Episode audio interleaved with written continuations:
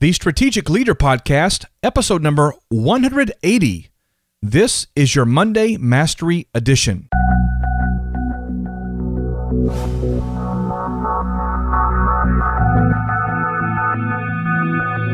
We are all about leadership development, leadership growth. We're always talking about how we can apply ourselves and enlarge our capacity, all these types of things. And so our focus tends to be on what we need to do to grow.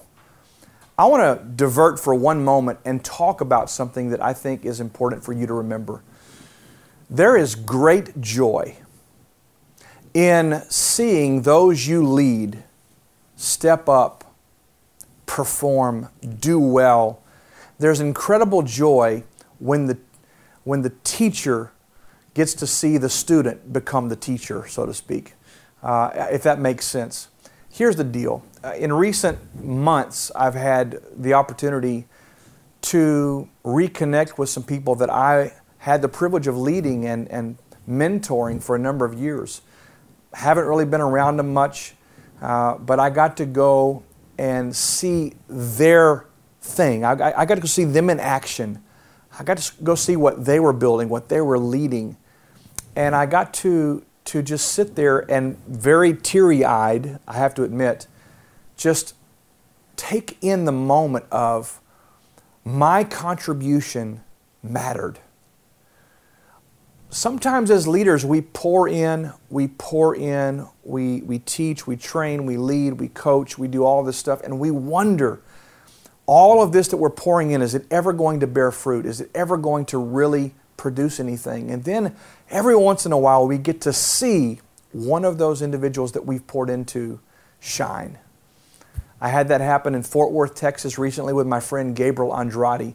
Uh, I was in Zambia just a few weeks ago at the time of this taping, and I watched as a little 11, 12 year old girl that was tiny when she first came into our life.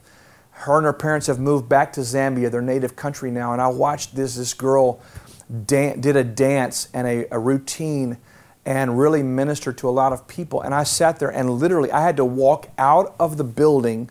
I was about to go up and speak. I had to walk out of the building and compose myself because I was so moved that, you know, you, you just don't ever know the power and the significance of the seed you've sown in someone's life. It's a joy to see those you've poured into shine.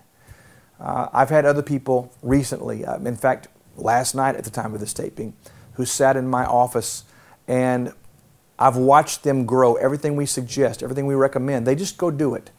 And they were sharing with me that on their job, they've taken this new leadership role, this new management position, and they were sharing with me how they are doing what we've taught them to do in the workplace, in the marketplace, and it is fundamentally shifting an entire corporation. And I'm thinking, man, it's just awesome when you can see the fruit of your own work.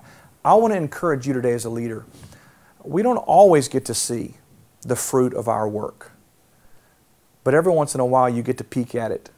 And I, my hope for you is that God will bring some memory, some opportunity into your world the next couple of days, next couple of weeks, where you get to realize, like I have, that the work you're doing really matters. The message that you're communicating really matters. The, the time you spend with subordinates or people you manage or people you lead, that time is so valuable and it matters. I promise you, uh, you can't sow seed without reaping a harvest. My prayer for you is that you get to see and experience the joy of watching those you've poured into shine and do well. My name is Brian Holmes. I trust this has encouraged you today. Don't be weary, don't get tired. Just keep being the person God's called you to be. Keep doing the thing He's given you to do, and you're going to see the fruit of that. I look forward to seeing you again real soon.